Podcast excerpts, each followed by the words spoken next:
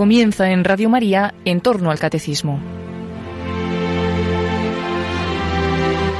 Aprovechamos este espacio para ofrecerles otra de las conferencias que tuvo lugar dentro de las quintas jornadas de pastoral de Toledo bajo el lema Hágase en mí según tu palabra los días 13 al 15 de enero de 2017.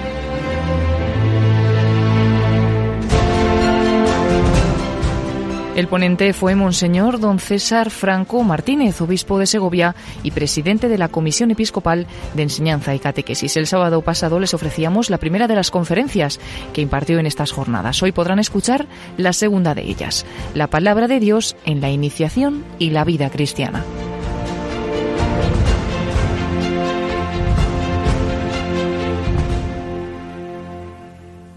Pasamos a la segunda conferencia que pretende responder al objetivo número dos del plan pastoral, revalorizar la palabra de Dios en los procesos de iniciación cristiana y en la vida de las familias. Yo la he titulado La palabra de Dios en la iniciación y vida cristiana, entendiendo que la vida cristiana afecta naturalmente a la célula básica de la sociedad que es la familia.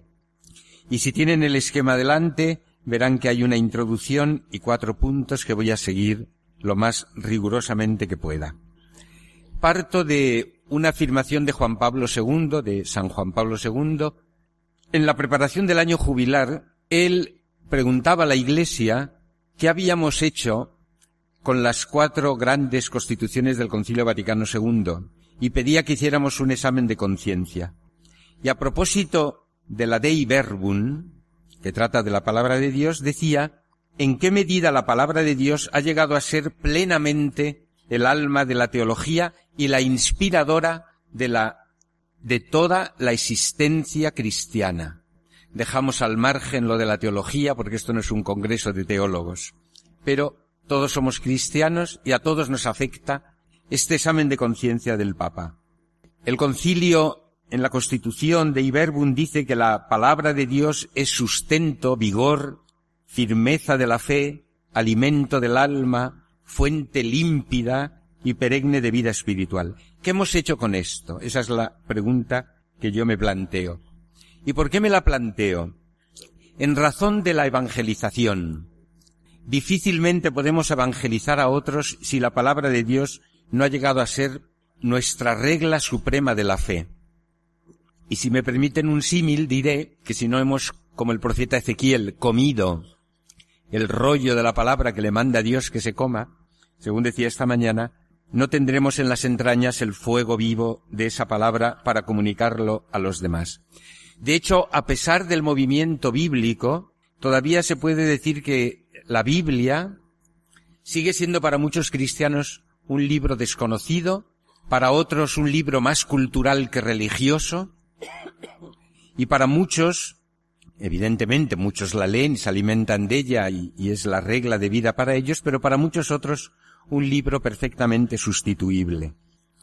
Lo primero que quiero subrayar es algo que decía Pablo VI en la exhortación ya antigua, pero completamente vigente, Evangelii Nunciandi. Decía que el hombre moderno, hastiado de discursos, se muestra cansado de escuchar, y lo que es peor, inmunizado contra la palabra.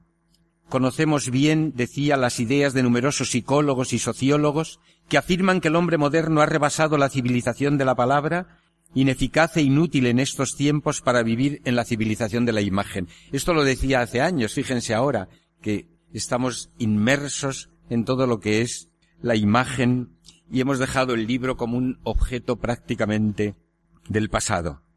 No olviden que la palabra de Dios es palabra humana y ha pasado también lo mismo, que no se aprecia suficientemente lo que significa el hecho de que Dios se haya revelado y nos haya hablado en la persona de su Hijo. El cardenal Ratzinger decía, a propósito de este hastío hacia la palabra, que el hecho de que haya en el mundo una palabra de Dios accesible a nosotros, algo que Dios nos dijo y nos dice, es la realidad más impresionante que cabe pensar, pero estamos embotados por el hábito para percibir el prodigio de esta comunicación. Embotados Y ese acontecimiento tan singular, el hecho de que Dios hable, sigue pasando como desapercibido. Sin embargo, la palabra de Dios ha sido capaz de convertir a grandes santos. Piensen en San Antonio Abad, que entró en la iglesia, escuchó, vete, vende lo que tienes y se lo da a los, a los pobres. Se quedó con un poco para su hermana, que luego se consagró también, un poco para vivir él y todo se lo dio a los pobres. San Agustín coge y lee. Leyó ese texto famoso de Romanos y se convierte. San Francisco de Asís, lo mismo. La fuerza de la palabra de Dios para convertirnos basta justificarse con la primera palabra que dice Cristo cuando predica. Convertíos y creed la buena noticia. Paso al primer punto. Palabra de Dios y filiación adoptiva. El grado más íntimo que, que, un hombre puede tener con Dios es llegar a ser su hijo. No hay otro grado más alto de comunicación y de comunión. Se da cuando, bien descendiendo en las aguas del bautismo, bien con la aspersión del agua sobre nuestras cabezas, nacemos a una vida nueva. Mediante el baño del agua y en virtud de la palabra. El texto es Efesios 5, 26. Se lo he puesto ahí, no he puesto el texto. Sí, está puesto, en el segundo puntito.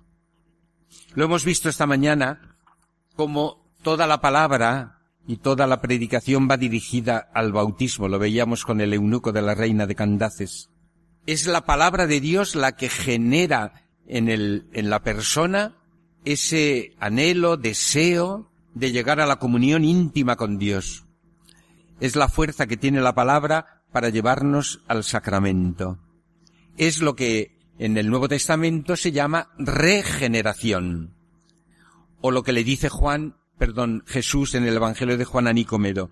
Es preciso nacer del agua y del Espíritu. Pues bien, al final del himno de Efesios, en la carta a los Efesios, ese himno precioso que recitamos algunas veces en vísperas, se dice de los cristianos, vosotros, tras haber oído la palabra de la verdad, el Evangelio de la salvación, habéis creído en él, en Cristo, y fuisteis sellados con el sello del Espíritu Santo de la promesa. Después de haber oído la palabra de la verdad y el Evangelio de la salvación. Sobre estos dos conceptos, palabra de verdad y Evangelio de salvación, serán los números siguientes de mi esquema. Pero ahora nos quedamos en el lugar que tiene la palabra en esta generación de la filiación adoptiva y en la necesidad, por tanto, que tenemos los cristianos de vivir en esa palabra o de esa palabra que nos ha engendrado para la vida eterna. Citaba el himno de Efesios porque los estudiosos, los exegetas de, de Pablo y expresamente de la carta a los Efesios dicen que en ese final tenemos seguramente recogido rastros de una liturgia bautismal donde se habla del sello del Espíritu y de haber recibido el Espíritu Santo de la promesa. En la carta Santiago 1, 17 al 27 leemos esto. Desechad, es el número 3 de, de la párrafo 1. Desechad toda inmundicia y abundancia de mal y obedeced con docilidad la palabra sembrada en vosotros, que es capaz de salvar vuestras almas obedeced la palabra sembrada. También aquí tenemos, según el padre Guamar, que estudió este texto, una referencia a la liturgia bautismal. En esa liturgia la palabra que hemos escuchado se injerta en el corazón. Y el desarrollo de la vida cristiana consiste en la obediencia a esa palabra. Por eso es regla de la vida cristiana. Esto es importantísimo, porque a renglón seguido Santiago cuenta la historia del hombre que se mira en el espejo, se ve, y luego se da media vuelta y ya se ha olvidado de cómo era. Dice, así son los que escuchan la palabra de Dios, que se miran un día en el espejo y qué bonito estoy, que pero mira qué guapo, pues estoy rejuvenecido. Se da media vuelta y ya se ha olvidado. ¿Qué nos pasa con la palabra de Dios? Es bellísima, qué bellos salmos, qué textos tan preciosos, qué parénesis. Nos damos media vuelta y ya preferemos la novela. Lo más significativo de este texto de Santiago es que habla de obediencia a la palabra sembrada en el bautismo. y se está haciendo referencia al nacimiento espiritual producido por la predicación del Evangelio. De manera que toda la vida cristiana consiste, insisto, en ser obedientes a la palabra. Sin esta obediencia a la palabra y siguiendo el ejemplo que pone Santiago, se da lo que el Concilio Vaticano II ha llamado uno de los dramas más grandes de nuestro tiempo. ¿Y cuál es ese drama? Seguro que le suena la separación entre la fe y la vida de los bautizados. Los papas últimos han insistido y siguen insistiendo en este problema que puso de relieve el Concilio Vaticano II. El engaño de quien no vive según esa palabra que ha recibido en su corazón. Y por eso, uno de los rasgos de la espiritualidad cristiana es la actitud sapiencial para coger continuamente esa palabra que muchos de nosotros que estamos consagrados, sacerdotes, la leemos en laudes, en vísperas, en la Eucaristía cotidiana, y no vivir de espaldas a ella. Hemos nacido, insisto, mediante el baño del agua y en virtud de la palabra. La palabra se convierte así, la palabra de Dios, en la memoria de lo que somos. Lo tienen ahí en otro apartado, memoria de nuestro ser y ley de nuestra vida. Si uno como cristiano tiene que preguntarse ¿quién soy? ¿Cuántas veces nos hacemos esta pregunta? ¿Qué es un cristiano? Lo tenemos muy claro. Está ahí, está dicho. Abramos por donde abramos el Nuevo Testamento por quedarnos en el, en el Nuevo. Sabemos lo que es un cristiano.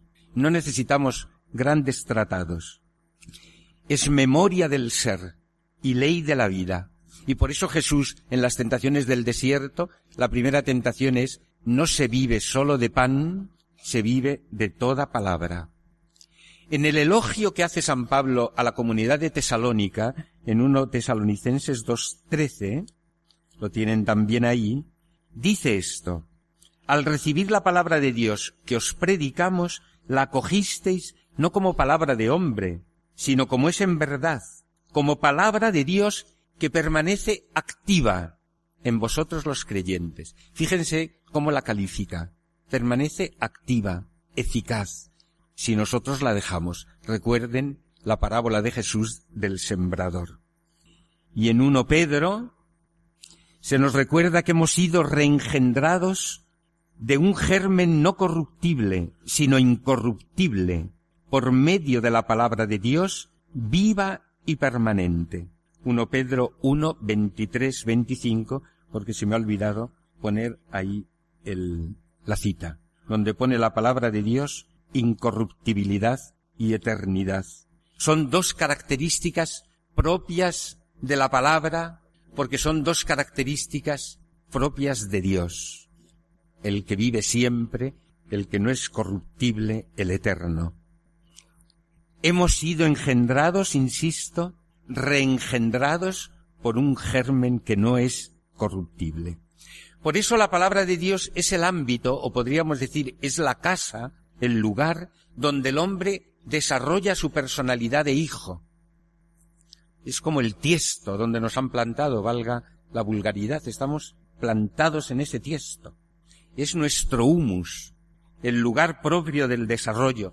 Y así como un hombre que no ha escuchado palabras humanas se convierte como el, el, aquel de la isla, que, ¿cómo se llama? Robinson Crusoe, no, que no oyó nunca palabras humanas y no sabía, se comportaba como un mono, pues imagínense lo que es un cristiano que no vive de la palabra, de la palabra de Dios. Se queda sin casa, se queda sin lugar de desarrollo de la personalidad cristiana. Les he puesto ahí dos autores, Lindbeck, que tiene un libro muy bonito, La naturaleza de la doctrina, en la que dice esto. Así como un individuo llega a ser humano aprendiendo un lenguaje, así él o ella comienza a ser una nueva creación mediante la escucha e interiorización del lenguaje que habla Cristo. Permítame un inciso. ¿Ustedes se dan cuenta de la banalidad tan frecuente de nuestras conversaciones? Estoy hablando de nosotros los cristianos y me meto yo, ¿eh? No, no estoy echando ningún jarro de agua fría. ¿Ustedes dan cuenta de lo banales que son nuestras conversaciones? ¿De qué hablamos? ¿De qué temas hablamos? La palabra de Dios aparece como la savia de nuestra vida. Los temas de la palabra de Dios aparecen. Cuando tenemos un vecino, una vecina delante, aprovechamos la ocasión para sacar esa palabra. Lo que se decía de Santo Domingo de Guzmán, que hablaba con Dios o de Dios. Cuando no aparece la palabra de Dios y el misterio que encierra en nuestras conversaciones, mala señal. Y otro autor que tiene un libro, Cristianos y los motivos de la nueva creación en el Nuevo Testamento, Paul Minear, dice así de la palabra de Dios. Se refiere al Antiguo Testamento. Ya hemos dicho que es la unidad, pero es, es evidente que vale para la escritura, para toda la escritura. Así como cualquier lenguaje demuestra su vitalidad por una interacción entre el legado lingüístico y la situación actual, así la escritura llega a ser viva como escritura cuando provee un contexto convincente para pensar sobre nuevas situaciones. Se debería detectar en esta homogeneidad entre lenguaje heredado y vida emergente la clave fundamental sobre qué es lo que concede autoridad a la escritura como escritura. Un cuerpo de escritos llega a ser verdaderamente sagrado cuando crea un mundo imaginado donde una comunidad se siente más plenamente en casa y donde el Espíritu Santo habla más poderosamente al espíritu de la comunidad. Ese es el mundo sagrado en el que nos hace mover la palabra de Dios y la escritura. Cuando nos encontramos a gusto, en casa, escuchando esa palabra, y cuando el Espíritu Santo, porque nos encontramos a gusto escuchando esa palabra, puede hablar poderosamente a la comunidad. Porque es el Espíritu y la palabra quienes convocan la comunidad. Y así se acostumbró el pueblo de Israel a leer la historia como historia de la salvación, con la palabra de Moisés, de los profetas y de los sabios, cuando esa palabra heredada se aplicaba a las circunstancias históricas e interpretaba la acción de Dios como historia salutis. Y eso es lo que tendríamos que hacer los cristianos. Esa es la vocación profética de los cristianos, leer nuestra historia. Y esto es lo que hizo María, que es tipo perfecto de la Iglesia. Escuchar la palabra, rumiarla en su corazón y desde luego, aunque no lo digan los evangelios, predicarla. Porque desde luego que María era una gran predicadora, es tan obvio que no hay, no hace falta decirlo. Como dice San Ignacio en los ejercicios, hay cosas que son tan lógicas que no es necesario decirlos. De hecho, parte de la tradición de Juan y parte de la tradición de Lucas, muchos exegetas piensan que solo puede venir de María y que María se ha convertido en memoria de la tradición de Cristo. Pasamos al número dos. Palabra de la verdad, que es uno de los calificativos que le daba el texto de Efesios. Yo les he puesto ahí algunos textos, se podían citar más, pero bastan tres. Tus palabras, Señor, son verdad. El conjunto de tu palabra es la verdad. Tus rectos juicios duran por siempre. Tu palabra es verdad, dice Juan de la palabra del Padre.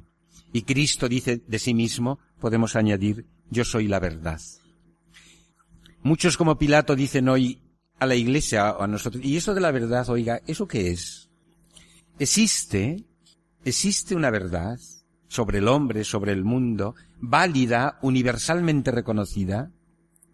Y si existe, ¿podemos llegar a conocerla? El escepticismo sobre el llegar a conocer la verdad es una de las características, decía el Papa emérito Benedicto XVI, de nuestro mundo, y el relativismo la otra. No hay verdad absoluta, no hay una verdad para todos, la verdad está condicionada por las circunstancias históricas, sociales, etc. Intentar comprender la palabra de Dios, la escritura, como palabra de la verdad, choca hoy con un obstáculo difícil de superar que paradójicamente viene del campo de los estudios bíblicos.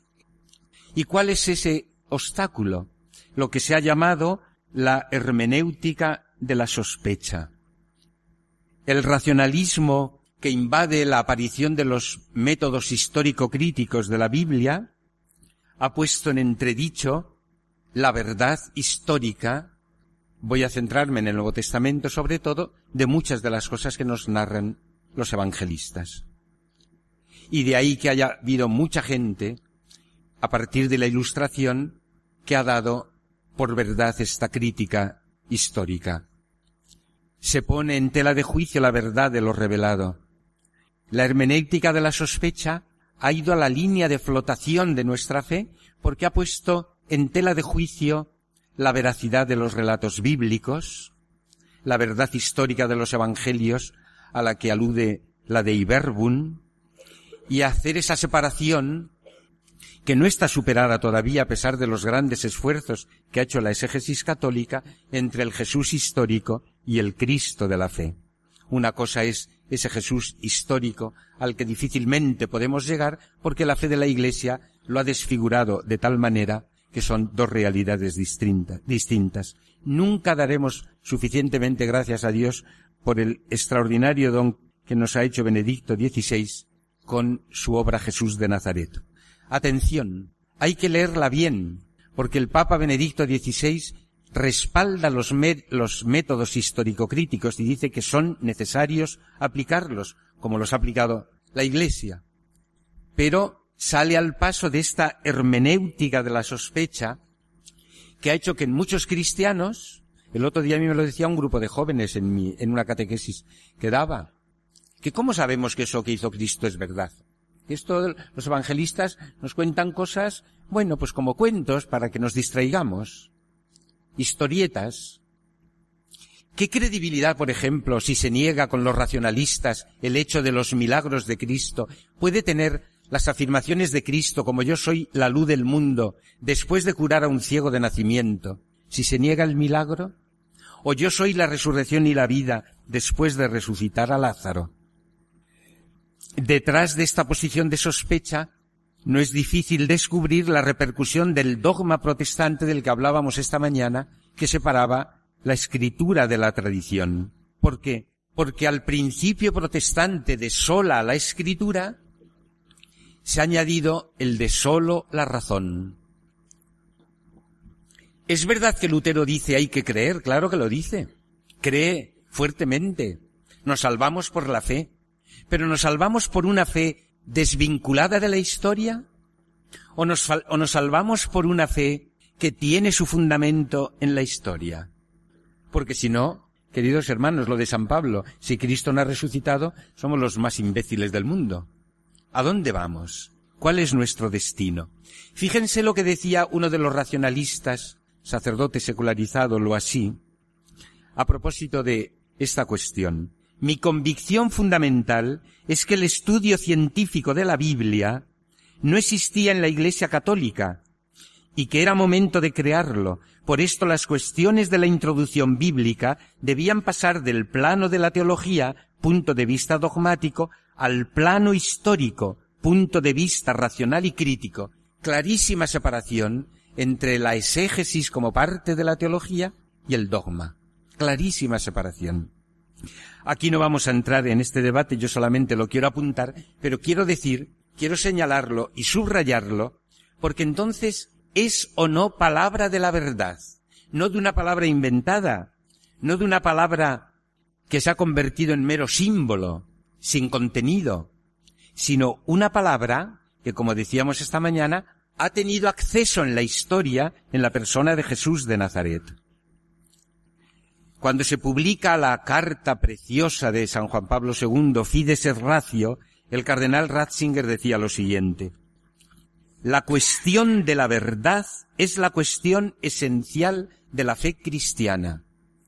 Y añadía, si debiera caracterizar brevemente la intención última de la encíclica, diría que ésta quisiera rehabilitar la cuestión de la verdad en un mundo marcado por el relativismo en la situación de la ciencia actual, que ciertamente busca verdades, pero descalifica como no científica la cuestión de la verdad, la encíclica quisiera sencillamente animar de nuevo a la aventura de la verdad.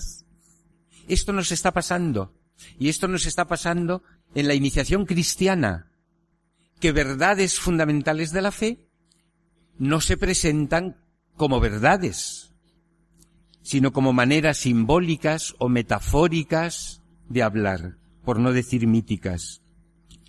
Y cita el cardenal Ratzinger, citaba al famoso novelista ya muerto Humberto Eco en su famosa obra El nombre de la rosa, donde se dice, la única verdad consiste en aprender a liberarse de la pasión enfermiza por la verdad. O sea, que mejor irnos todos al barranco. No nos preguntemos por la verdad, es inútil. Fíjense ustedes, si nos situáramos en esta hermenéutica de la sospecha, ¿qué pasaría con estas verdades, y enumero algunas, que son fundamentales de la iniciación cristiana y que no nos atrevemos a atajar porque a veces nos falta la actitud pedagógica para explicarlas? El pecado original, el destino del hombre, las verdades eternas, cielo, infierno, juicio, muerte. Descendamos a la antropología. Ya veremos qué pasa con el pacto famoso de la educación, ya veremos. A ver si podemos seguir diciendo lo que cree la Iglesia o no. Afirmaciones sobre el cuerpo, su dignidad, la sexualidad, el matrimonio, que están en la Escritura, en el Magisterio de Cristo. Pasando a la doctrina social de la Iglesia, ¿Qué valor se da a la oposición marcada por Cristo entre amor al dinero y la salvación eterna, entre confianza en los bienes perecederos y la pobreza evangélica, entre servir a Dios y al dinero? ¿Qué queda entonces de la palabra de Dios como palabra de la verdad? ¿Y qué queda de esa palabra como normativa para todos los cristianos? Aunque este problema empieza fundamentalmente con la aparición de los métodos histórico-críticos, la escritura, ya en el Antiguo Testamento, Dios había revalidado su palabra frente a aquellos que también sospechaban de que eso era verdad. Y Dios llega a decir de sí mismo que es Dios y no hombre en Oseas. Y llega a decir que sus caminos no son los nuestros, como diciendo, ojo, que aquí hay una verdad que es la mía. Y como Dios celoso la defiende, y pasamos al Nuevo Testamento y tenemos una apología preciosa de Pablo en Corintios, cuando habla de la sabiduría del mundo y de la sabiduría de la cruz. Y no digamos nada, el famosísimo texto de Hebreos, donde se dice que la palabra de Dios es viva y eficaz, más cortante que espada aguda de dos filos, que penetra hasta la división entre alma y espíritu, articulaciones y médulas, y discierne sentimientos y pensamientos del corazón.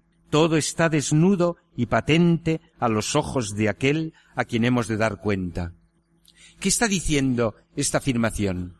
Está diciendo que no se aceptaba esa palabra viva, eficaz, y por eso el autor de Hebreos pone en guardia a una comunidad que estaba flojita, bastante fofa, en la fe, para decirles, cuidado, que si no aceptáis la palabra de la gran salvación que os ha llegado, pereceréis como vuestros padres en el desierto. Tercer punto, palabra de salvación.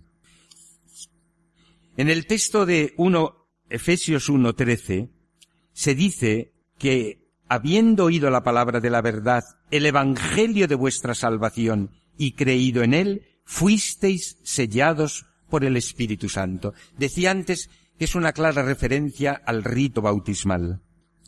Y se presenta la palabra de Dios como evangelio de vuestra salvación. Es esa salvación que predicó Cristo, es la salvación que predica Pablo en la sinagoga de Antioquía de Pisidia, que citaba esta mañana. Esta palabra de salvación no es otra que el evangelio que es Cristo. El evangelio de Cristo, ya saben, que se debe traducir en algunas fórmulas, el Evangelio no sólo que es suyo, que lo predica Él, sino que es Él. Y por eso, de la predicación del Evangelio de la Salvación depende nuestra vida. Cuando a los apóstoles se les mete en la cárcel y el ángel del Señor les libera, les dice, Id y presentaos en el templo y decid al pueblo todo lo referente a esta vida. Evangelio de salvación y vida es la misma verdad. Y si la Iglesia tiene como tesoro el Evangelio de la salvación, es porque sólo en ese Evangelio nosotros tenemos la vida. La misión del cristiano no puede ser más hermosa ni más exigente, consiste de todo cristiano, de todo. No hablo ahora de como obispo o a los sacerdotes o a los consagrados. Todo cristiano es el predicador de este evangelio de la vida que nos trae la salvación. Ahí les pongo el texto de Hechos 13, 26, 31, que es la predicación de Pablo. Y más adelante añado, verdad del Evangelio y salvación del hombre, porque al ser la palabra de la verdad, y la verdad es la que nos libera, nos libera de las ataduras del pecado y de la muerte, es la verdad que salva. El anuncio, por tanto, del Evangelio de la salvación es lo que tiene que hacer la Iglesia y cada uno de sus miembros. Una salvación que traspasa las capacidades del ser humano. Y hablar de salvación hoy es muy complicado, porque el hombre no se siente con la necesidad de verse salvado, o pretende autosalvarse mediante, entre comillas, la religión que se hace a su carta y a su manera. Es como ese niño de la película del sexto sentido que para huir de esos fantasmas que le amenazan, se hace una tienda, se mete en ella y dice, ya está, ya me salvo. No, no, pero si los tienes al lado, si te están dando vueltas, y de hecho cada vez que abría la cremallera veía pasar un muerto de esos vivientes, ¿no? La dificultad que el hombre tiene hoy y que es consecuencia del relativismo de la verdad y consecuencia también de haber dado la espalda a Dios, es que busca la salvación que pretendidamente se da a sí mismo y por eso cuesta mucho decir a la gente que para salvarse necesita abrirse a Cristo, abrirse al único que nos da la salvación. Bajo el cielo no hay otro nombre, se dice en Hechos, sino el de Cristo, que nos otorga la salvación. Y citaba ahí un texto precioso de Ratzinger, que tratando del silencio de Dios, ya saben que el pontificado de del Papa Benedicto XVI ha estado marcado en la primacía de Dios y en la necesidad de ser testigos de Dios. Decía él, si se deja de hablar de Dios y del hombre, del pecado y de la gracia, de la muerte y la vida eterna, entonces todo grito y todo ruido que haya será sólo un intento inútil para hacer olvidar el enmudecerse propiamente humano. Nos quedamos, bien a decir, en silencio, en un terrible silencio, por mucho grito y por mucho folclore que organice la sociedad. Nos quedamos sin palabras y nos quedamos sin esa palabra última y definitiva de la salvación. Y cuarto punto del esquema, Cristo, palabra última y definitiva de Dios. Hablaba esta mañana del famoso prólogo de la carta a los hebreos, en donde se presenta el momento escatológico de la presencia de Cristo como palabra definitiva. Ahora quiero hablar del prólogo de Juan, donde se dice que a Dios nadie le ha visto jamás. El Hijo unigénito que está en el seno del Padre, Él lo ha contado. Las traducciones difieren de este verbo, que es un verbo griego de donde viene la palabra exégesis, que es interpretar. El verbo griego que aparece ahí es esegésato. Y podríamos decir el que ha interpretado, revelado, narrado, hay muchas traducciones. Pero a Dios no le ha visto nadie, solo el Hijo.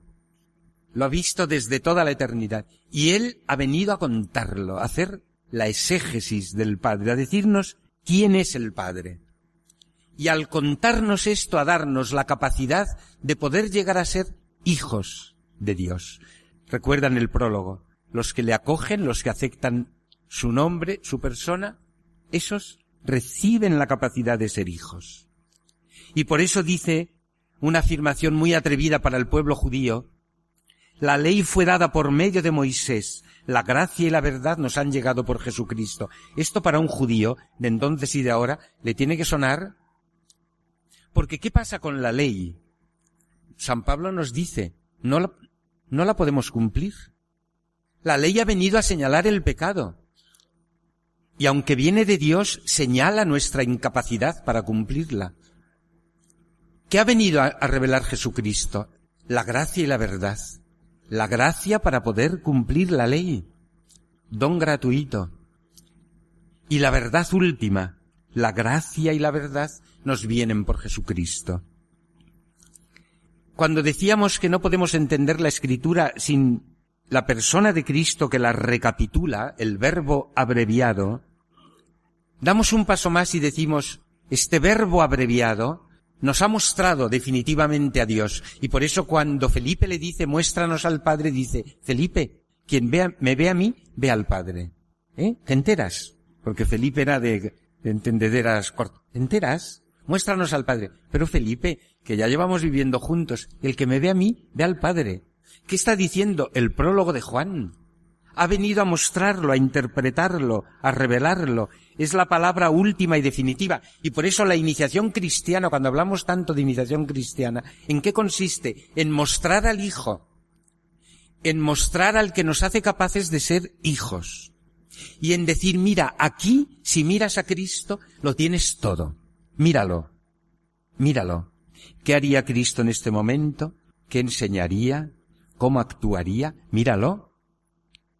Yo vengo de hacer ejercicios espirituales, pero no digo esto porque acabe de hacer los ejercicios. Lo digo por convicción propia, porque ya saben que los ejercicios espirituales es ver a Cristo, contemplar a Cristo, seguir a Cristo, llamar a Cristo. Es que no hay otra cosa, no hay otro camino. Y San Juan de la Cruz dirá en la subida al Monte Carmelo que quien se aparte de este camino se queda por las ramas, no se queda en el tronco. Y Santa Teresa de Jesús a sus monjas que las decía en ese texto célebre, precioso, cuando estéis cansadas, cuando mirad a Cristo, mirad lo que Él os mirará y os ayudará a vivir esto. Y por eso es Cristo la clave de la escritura, no solamente en lo que dice, sino en lo que hace. E insisto mucho en este punto, porque hay cosas que hace Jesús y que son tan importantes como las que dice. Y pongo un ejemplo que es de actualidad y, y porque levanta alguna ampolla, pero está bien levantar ampollas de vez en cuando para ver dónde nos situamos cuando dimos, es que Cristo no dijo nada del celibato, claro, pero vivió virgen, ¿no? ¿O no? Dice aquí el señor arzobispo primado que alguno que otro dice que no, ¿no? Con su pan se lo coma. Pero el, el libro, el libro este tan famoso de, de un, un teólogo alemán, ser sacerdote, eh, es, eh, sí. Bueno, ese. Eh, es que no me viene ahora el, nombre. Pues este dice, todos decimos que Cristo fue pobre y se nos cae la palabra de la pobreza y del ser pobre porque Cristo fue pobre. Y dice él, ¿qué pocos dicen que Cristo fue virgen? ¿Qué pocos? ¿Por qué solo callamos? Y obediente, ¿no? Fue obediente. El tema que yo quería citar era el sacerdocio femenino. Cristo no dice que las mujeres no pueden recibir ese ministerio, pero cuando elige a los doce, ¿es libre o no es libre Cristo? ¿Es libre? ¿O está condicionado, según la hermenéutica de la sospecha, por las costumbres de su época, por la cultura de su época, etc.?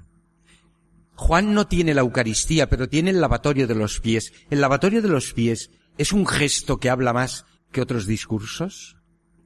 No quiero comparar en Cristo los discursos, no quiero compararlos, no piensen que los comparo, pero ¿está hablando Cristo ahí?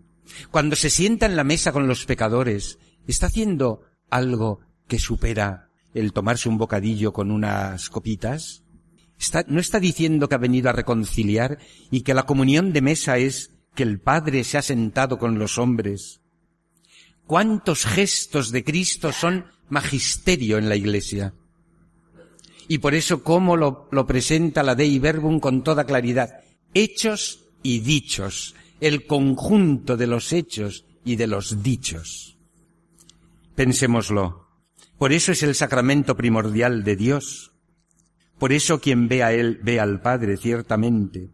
Por eso es el paradigma de la vida cristiana. La palabra que actúa. Es la palabra en acción.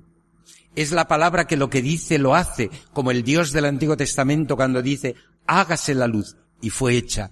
Es lo mismo lo que hace Cristo, es lo mismo, es la palabra actuando, obrando, cuando resucita Lázaro, tremendo, tremendo.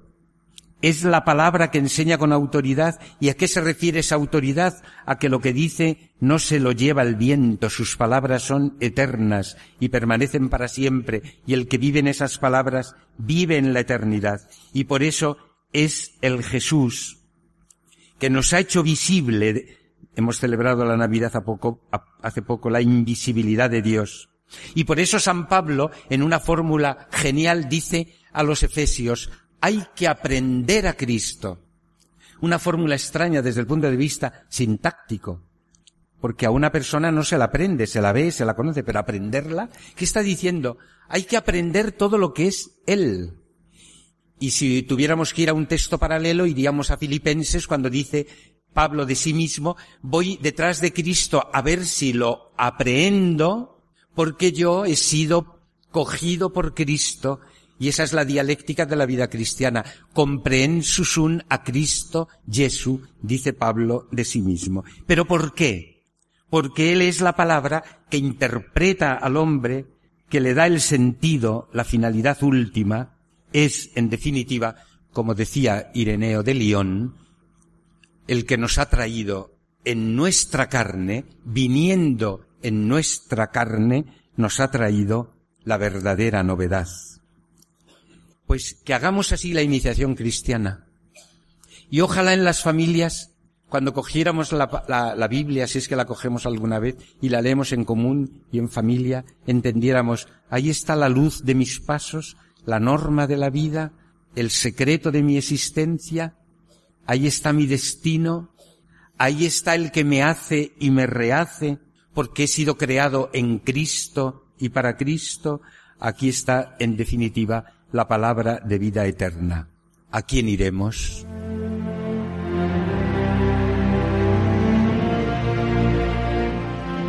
Finaliza el programa en torno al catecismo.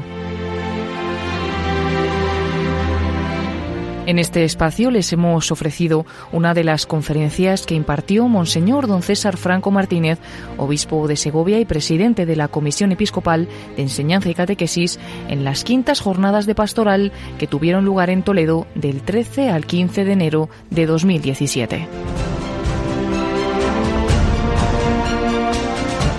La segunda de estas conferencias llevaba por título La palabra de Dios en la iniciación y la vida cristiana. Pueden pedirlas en el 902 500 518 o accediendo a la página web www.radiomaria.es. Agradecemos la gentileza de Radio Santa María de Toledo que nos ha ofrecido el audio de estas conferencias.